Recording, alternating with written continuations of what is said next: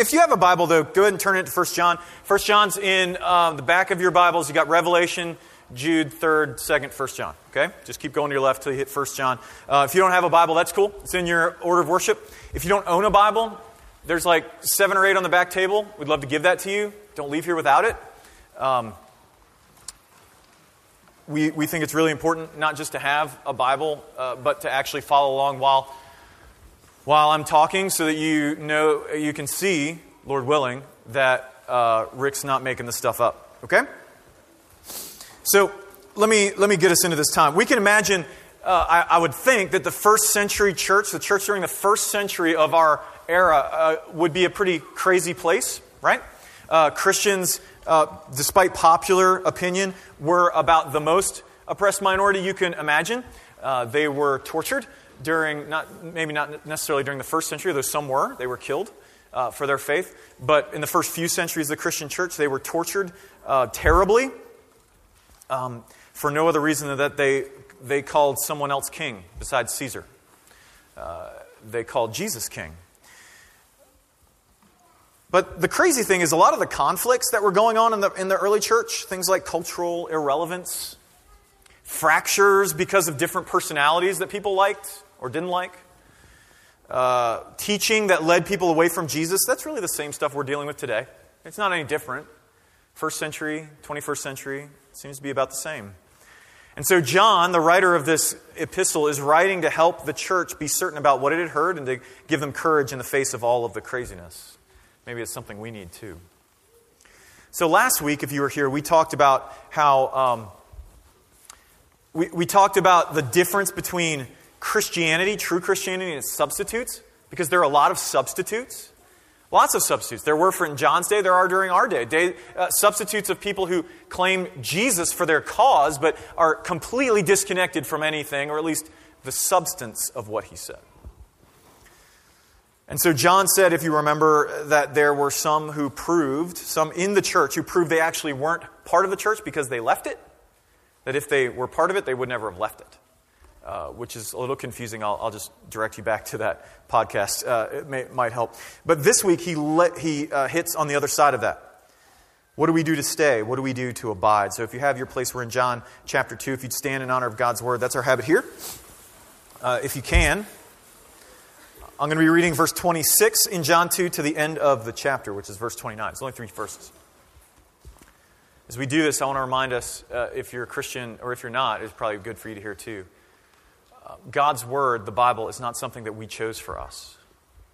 As a matter of fact, if you're anything like me, there was a time in your life, and maybe you can remember this, where you thought this was the biggest load of bunk you'd ever heard in your life. I remember that. But then something happened, and God completely changed us.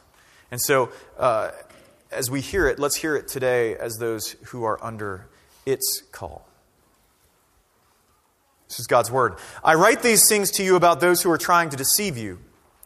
But the anointing that you received from him abides in you, and you have no need that anyone should teach you. But his anointing teaches you about everything, and is true, and is no lie. Just as it has taught you, abide in him. And now, little children, abide in him so that when he appears, we may have confidence and not shrink from him in shame at his coming. If you know that he is righteous, you may be sure that everyone who practices righteousness has been born of him. It's God's word for our flourishing. Would you pray with me? Father, open our hearts. There's a lot of people in this room, and some of us are here, and we're not even really sure why.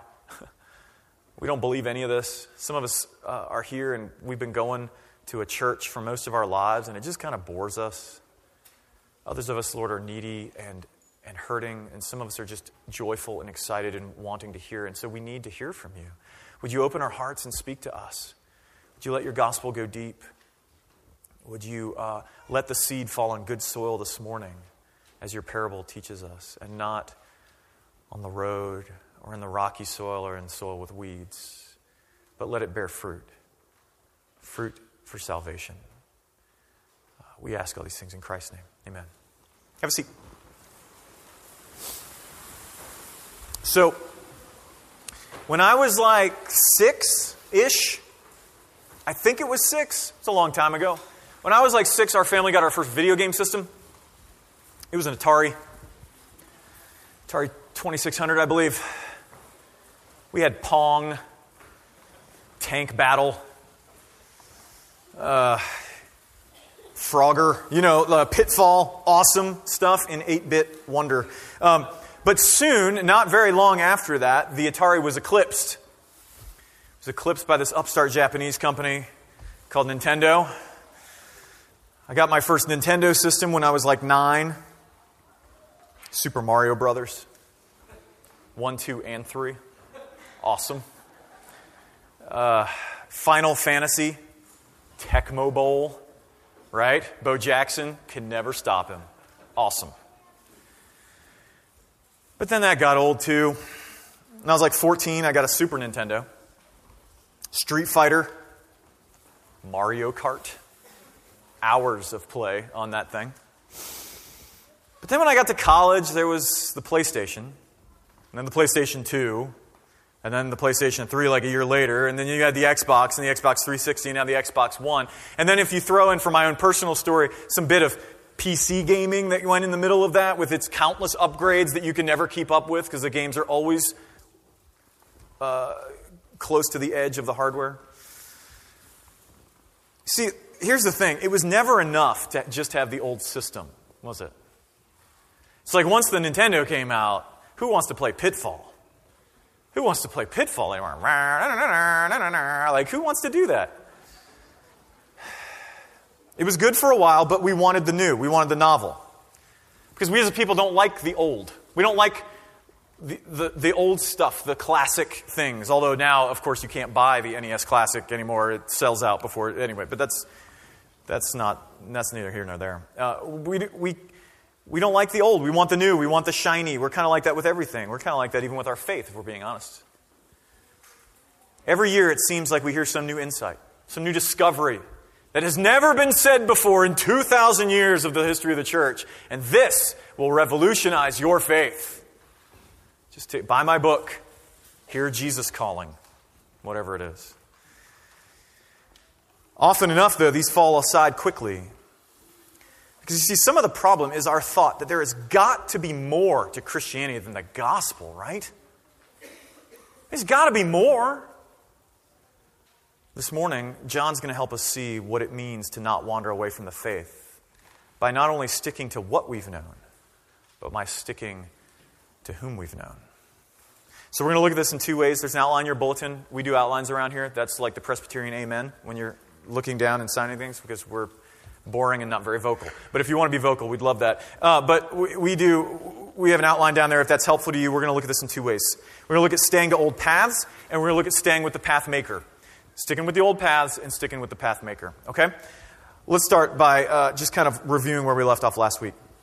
Some of you will remember that John, at the end of the passage last week, one right above this, right? Verse twenty-five. He says, "Remain in that which you heard from the beginning. And if you remain in what you heard, you will remain in the Son and in the Father." So John was talking about those who had left the faith. If you've been a Christian long enough, you know how this works, because it does happen. It's awful. It's not something we ever want to see. But it does happen. Uh, people leave the faith. And, and he hits there how to stay in it. By remaining in what you heard. And that's what he's going to reinforce this week. And he begins by hitting the depth of knowledge. Look at verses twenty-six and twenty-seven if you can. He says, "I write these things to you about those who are trying to deceive you." Now pause there for a minute. Remember that this church um, is being upset.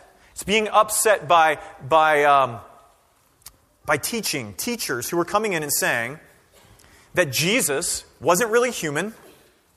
He was some kind of angelic being or some kind of uh, like divine being, but not human, because God and humanity, they don't, they can't really come together. That's demeaning to God.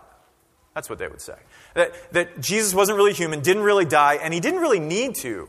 That what was important to Jesus was his teaching, the words that he said. Right? Does it sound familiar? Some of this is going to sound familiar to you because you're like, I thought that's what is important. Actually, not so much.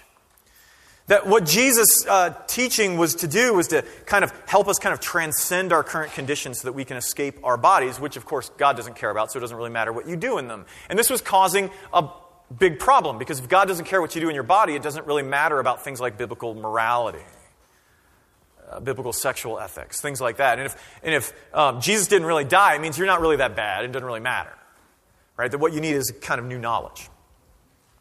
And so John is writing to combat that, because though it's very interesting, it's just not Christian. It's not Christian. Okay, so let's continue. He says, but the anointing that you received from him abides in you, and you have no need that anyone should teach you, but his anointing teaches you about everything, and is true and is no lie. Just in case there was confusion, it's true and is no lie. Just as it has been taught you, abide in him. Okay? Now, on the surface, what this sounds like, and some of you may be thinking this, right? What this sounds like is that John is saying that the individual Christian, in his or her own fount of knowledge, that, that there's something that we kind of understand what is true and what isn't, just intuitively. That each of us, we kind of get this feeling, probably la- like in the gut, like, I don't know, that just doesn't sit right. And that that is then becomes our sieve through which we uh, test what is true and what isn't. That's what it sounds like, right? Well, we have to remember something we said last week. Remember, I mentioned the fact last week that if you're from a church background, you probably see the word anointing and think automatically either of oil, which is weird, or the Holy Spirit.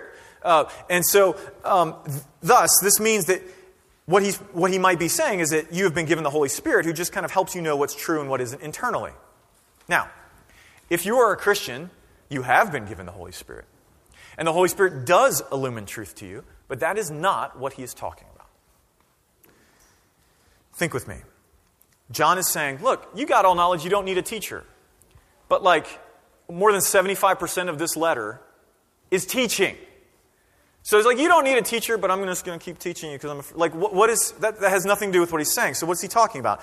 Over and over again, what John tells these Christians is to keep going back to what you already had. Go back to the gospel, go back to the Bible, go back to God's word. So this anointing is spiritual. It is of the Holy Spirit, but it is also God's word. That is what he is talking about, particularly the gospel. So what does he mean that you don't need a teacher if he's teaching? Glad you asked. It's basically this. Because to get this, we need to understand what they were hearing. What they were hearing was this. I know what you heard from these apostles. I know it was good. It was fine. These, these early Christian leaders, that, that sounds great. But what you really need to know about Jesus is something only I can teach you. And I got it from a special revelation. He gave it to me. I have special knowledge. The Bible, you see, it can only get you but so far. But I can get you the whole way because of this great knowledge I have. You see, you with me? You see how that works? These teachers are coming around saying, the gospel is not enough. You need my teaching too. You need a teacher beyond what you've gotten. You need to be taught by me. And John is saying, no, no, no, no. Everything you need, you have in the gospel. Everything you have Or everything you need, you have in God's word. That is what is true. Now, here's why this matters. If you're a Christian here this morning, everything you need, the, the, the letter, one of Peter's letters, um, he says that everything we need for life and godliness is found in God's word. Second Peter one. So this is important. You don't need new teaching, greater revelation, or whatever. God has given you all that you need for salvation. The gospel is enough.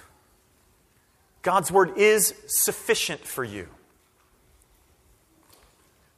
You don't need to hear some kid's description of going to heaven and back, which, by the way, never seems to jive with the Bible's description of what that is like, interestingly enough. But you don't need to hear that kid's description of this, three minutes of this or whatever, to somehow confirm your faith. The Bible does that. God's word is enough, okay? But John concludes this statement uh, with this. Just as it is taught you, abide in him. Okay, so let's look at urgent abiding. That idea of abiding in him. That is it. All that we need is to abide in Jesus. But then he adds this statement of urgency. Look down at verse twenty-eight. He says, and now, little children, abide in him so when he, so when he appears, we may have confidence and not shrink from him in shame at his coming. Now, This, this passage makes very little sense unless we understand the whole message of the Bible. Uh, because shame and confidence doesn't seem to speak to us a whole lot. See, the Bible teaches that all of us, not a few of us, but every one of us, uh, is, is sinful to our core. Now, I say that, and some of us are thinking, Rick, I'm not that bad. What that does not mean is that we are as bad as we could be. That's not what that means, right? It's very clear. You look around the room, y'all clean up really nice, you're not as bad as you could be, and we all get that, okay? So let's just move that off the table. That's a caricature. That's not what it actually means. What it does mean is that sin has touched every aspect of our being. Every corner of our being, our heart, our mind, our soul, our will, everything has been touched and tainted by sin. And that sin, which I like to describe as independence from God, I think that helps us, can look very different because some of us kind of lean more towards the moralistic independence from God. I can be good apart from Him. I don't really need people. I can go to church enough and be clean enough. I don't need your status from me, God. I'm doing just fine on my own. Thank you very much. But some of us lean more towards the immoral, immoral or irreligious side of independence where we're like, you know what, I don't really care what God says. I'm going to get mine, do what I want, get my satisfaction where I can. Thank you very much. The Bible says both are sinful. Like both are broken. The Apostle Paul, uh, in one of his letters, says that all have sinned and fall short of the glory of God. All means all. But this is why Jesus came. Jesus came to live perfectly for this guy over here who thinks he's doing all right, because he's not. Because it's either perfect or not, not various shades. Perfect or not. But he's not perfect, and you're not perfect, and I'm not perfect, and we're, okay. But we need perfection, so Jesus came and lived perfectly. But He also died sacrificially for both guys, but this guy over here probably needs to hear it more, because uh, because for this guy, he's thinking that um, I'm never, I can never be good enough, I've always blown it, there's nothing in me that's good, and Jesus says, I died for that, it's enough. So Jesus came to live perfectly, die sacrificially to accomplish our salvation, and when we place our faith in Him, we are united to Him so that His work becomes our work. In other words, Jesus does all the work. Christianity is about Jesus doing all the work and us just kind of riding His coattails. You got that? Now here's where this connects with the stuff that John is saying. Jesus uh, ascended into heaven. He, raised, he was raised from the dead. He ascended into heaven to rule until a time in which He will return to finally deal with sin. I don't know if you notice, the world's kind of messed up. God didn't want it this way. He doesn't want it this way. Jesus will come one day. He will set things right. He'll wipe away tears. He'll deal with sin. He'll make all things right and judge the earth. And that's what John is talking about. Having confidence or shrinking back in shame when that happens. What will your attitude be when you see Him come back to make all things right? But notice what he says.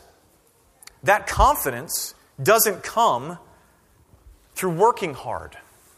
That confidence doesn't come through being moral. That confidence doesn't come from being loving or whatever. It comes through abiding, being near Jesus.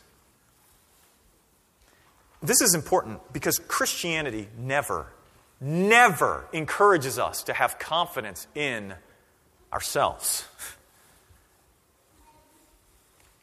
Never. It is always to be in Jesus. But shame is also linked to whether or not we're abiding in Jesus. Because see, and this is a great little passage that, that Paul talks about, that our lives are hidden in Christ with God. In other words, to, to not abide in Jesus when He appears means that we become exposed. Just think about that for a second. That even those of you, those of us, right, who, who clean up real nice and look really nice on the outside, we know what we've done. We know what we think. We know what we say, even if it's mumbling under our breath. We know those things that we don't want other people to know. What John is here talking about is that when Jesus comes back, that stuff suddenly comes to light. Do we shrink back in shame, or are we hidden with Christ and covered? This is important, so listen close. Christianity ultimately is not about what you have done or what you haven't done, okay? Don't, don't check out, because this is important. You've blown it, and so have I. We've blown it. Irreparably. Can't fix it. Blown it. Done. Some of us have done this with gusto, others of us not so much, but it isn't about you. Know this, the Bible teaches clearly that apart from Jesus, every one of us would be ashamed before God. Because if, if the standard is perfection, anything less than that just doesn't matter. But by faith in Jesus, we are made clean. See, by faith in Jesus, our sins are completely forgiven and dealt with. So His coming doesn't produce shame. It produces joy. Finally. Finally, He's coming back to make things right, and I don't have to deal with this anymore. I don't have to grieve anymore, be hurt anymore, or do the hurting. Finally. See, we have confidence. We're to have confidence in His coming, not because of how good we've been, but how good we know He is, how great He is. John's point here is that this is a reality. This coming again will happen. So will you have confidence or shame in His coming? And that is all wrapped up in whether or not you have faith in Jesus. Now comes the, the kicker of this passage. Look down at verse twenty-nine. John says, if you know He's righteous, you may be sure that everyone who practices righteousness has been born of Him. Okay, so this is, this can be a little confusing. Let's uh, let's hit the end of this verse before I get to the beginning. What does John mean when he says someone has been born of God? And if you were here just a few minutes ago, and all of you were, because I didn't see anyone else walk in, you heard me say no one's born a Christian. So what does it mean to be born of God?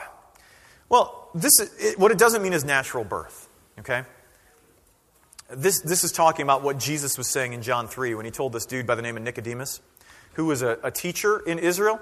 And Nicodemus sought Him out, wanted to know, hey, I heard you're this really good teacher, so teach me some stuff. And Jesus says, um, all right, here's one. Unless you're born again, you can't see the kingdom of God, understand it, or enter it.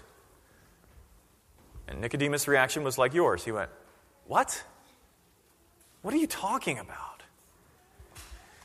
That phrase, born again, has a lot of cultural baggage, doesn't it? We're in the Bible Belt. We're in the Valley. Like, it has a lot of cultural baggage. Um, here's what this is talking about. Remember I said that we are broken to our core? That, that, it's ta- that sin has tainted every aspect of our being. That means that none of us, none of us, on our own can somehow produce faith.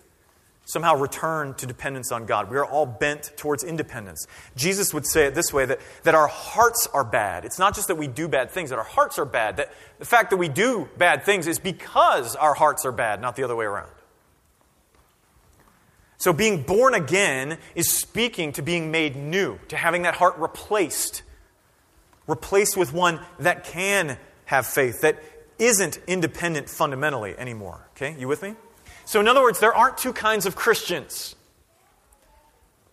Regular ones and then born-again ones who are all crazy. Right? There's only one kind of Christian. If you were born again, you were a Christian. If you were not born again, Jesus says you can't enter the kingdom or see it or understand it. To be born again is the same thing as being a Christian. So working backwards, we have to deal with what it means to practice righteousness. Because he says, if, if you've, you're practicing righteousness, we know you're born of Him. So righteousness is a churchy word, but in the Bible it means keeping promises. It means keeping your promises, being faithful. Being faithful. John is saying to be faithful to God, listen to me, being faithful to God requires being born again. Did you hear that?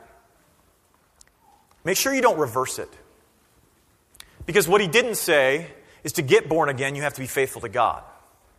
It's not what he said. What he said was, if you're going to be faithful to God, it's impossible unless you're born again.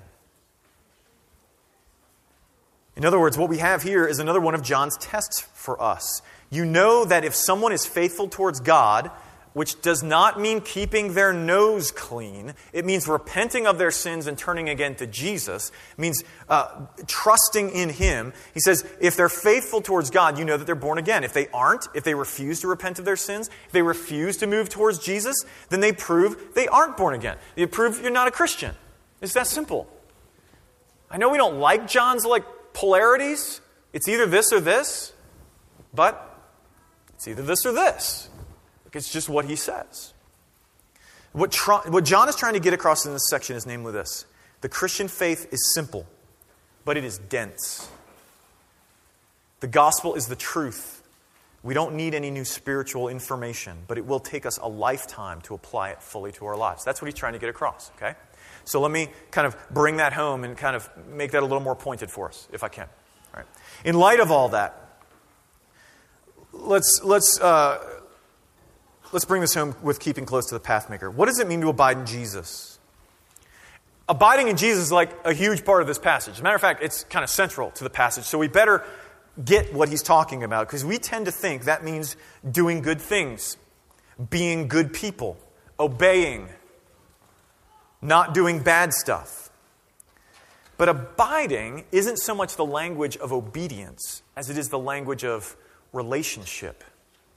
It's the language of relationship. And you know how relationships work, right? Because you have them. They aren't one-time things that you move on from, and we don't do them perfectly. The language here is the same. In in the original, I don't know if, most of you probably know, the Bible wasn't written in English. It was originally, at least this part was written in Greek. The, the word abide is actually in a kind of uh, form that's progressive. It means something you continually have to keep coming back to, an ongoing reality. Abiding in Jesus is not rocket science, but it's also not a simple act that you're one and done. Abiding in Jesus means continually repenting and trusting in Him. That sounds simple, right? Yeah, not so much. If sin were simply doing bad things, it would be easy. Just stop it.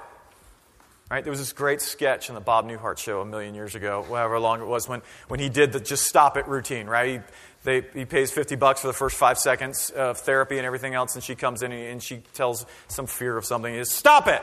And then he just, that's it. Uh, it's it's not just that. If sin were simply doing bad things, it would be that easy. But unfortunately, sin is about our hearts, which means that what we need to repent of is not just what we do, but what's driving what we do.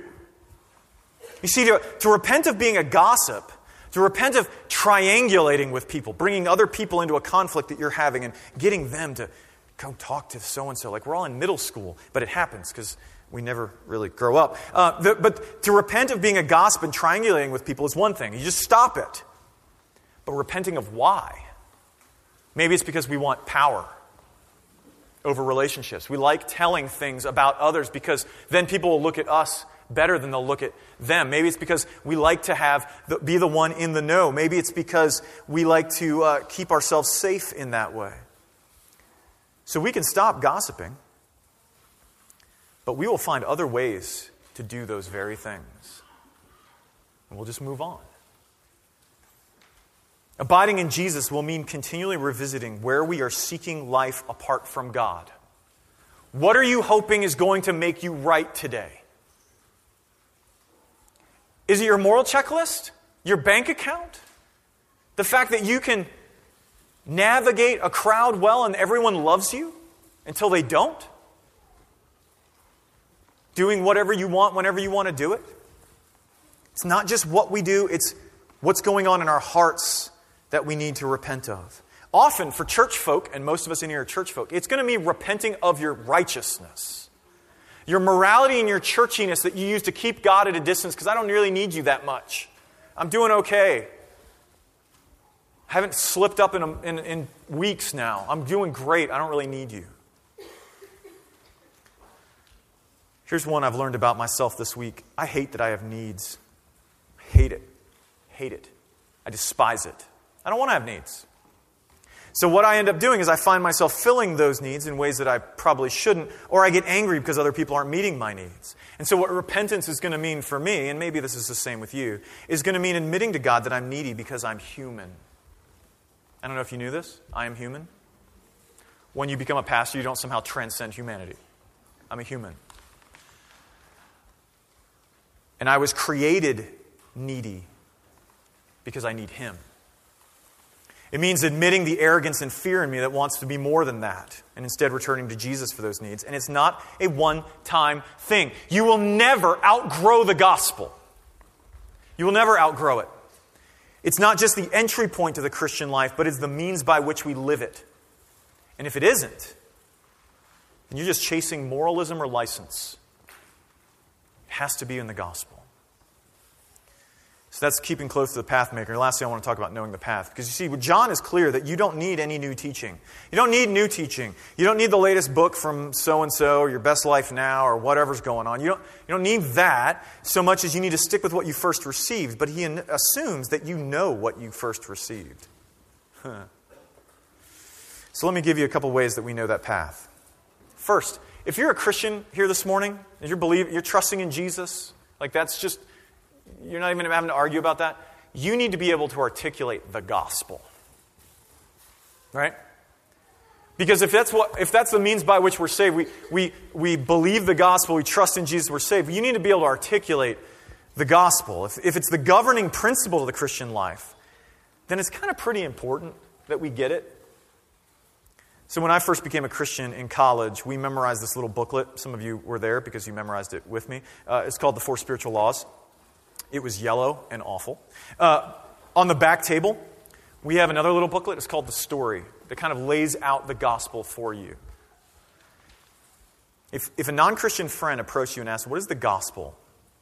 And you can't answer, then please pick that up and read it, and read it again, and reread it. You need to be able to articulate the gospel, not just for others, but for yourself. Second, you need to know the Word. Remember I said that that anointing that he's talking about is the Word of God. Most of us, though, if we're being honest with ourselves and with each other, our knowledge of the Word doesn't go beyond a few verses that we may have heard a number of years ago, or that are on a coffee mug that we have, or something we read in somebody's blog. But to actually read the Bible is not something we do. Right? Look, this is not popular, but we need to get this. The Bible is the sole authority in the life of the Christian. It's not the Bible plus something else. It's the Bible. That is where we get our life of faith and practice. It is sufficient for us. It is clear in what we need to get, and it is necessary for us to grow. Yeah, Psalm one, which is right in the middle of your Bible, uh, one of the Psalms, which is like the songbook of God's people. Psalm one says that the one who meditates on, which is another way of saying thoughtfully considers throughout the day, the, medita- the one who meditates on God's word day and night is like a tree planted by streams of water. In other words, well-nourished and fruitful. Now, some of you, as I say this, are starting to feel that tinge of guilt wells up, starts back here maybe, comes forward. Um, and what you're thinking, because you come up with excuses, what you're saying is, I don't, Rick, I just don't have time for that. My life is so busy. I do not have time to read the Bible. Listen, you and I both know that isn't true. You will make time for what's important to you. Because you see, those of us who have no time seem to always have enough time to catch up on our shows or to play on that old Nintendo that we found at the yard sale or to scroll endlessly through everyone's Facebook page looking for some new nugget.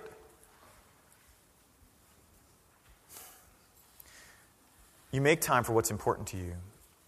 If you never engage in, in regular Bible reading or Bible study, I'm going to challenge you to that this week. Some of you uh, took us up on the offer to buy this tool that we have called the Community Bible Reading Journal and Plan. If you have that, I'm just going to encourage you to use that this week. If you don't have that, maybe you've never even, maybe you're non-Christian, you never even thought about reading the Bible. Give me four days. Just give me four days. Like twenty minutes. If you don't have one of those C B Rs, if you're in the C B R, use that. But if you don't, just give me one chapter in John's Gospel a day for four days this week. Let's just see how it goes. See if you don't have time for it. Read that. Pray about it. Think about it. Maybe write down some questions. If you have questions about it, write them down. Call me up. Send me an email. We'll go out to lunch, grab a drink. We'll talk about it. It'd be awesome. Just give me twenty minutes a day for four days this week. You may not understand all of it. And if you don't have time, dig a little deeper. You, you might be able to look around in that passage and, and figure it out. If you don't know how to do that, we can help you.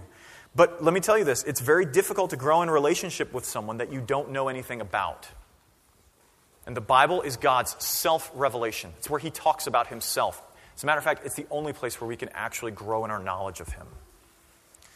All right, let me wrap up because we're going long. Christianity can be maddening.